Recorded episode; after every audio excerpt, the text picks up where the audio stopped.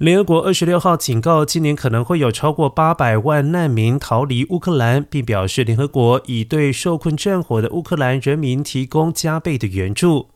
自从俄罗斯2月24号全面入侵乌克兰至今，已经有将近530万人逃离乌克兰，引发了欧洲从二战以来人数增加速度最快的难民危机。联合国难民署表示，将需要 18.5 亿美元援助逃往邻国的乌克兰难民。俄罗斯乌克兰战争开打至今仅2个月，但难民数量已经快要超越叙利亚内战11年产生的680万难民，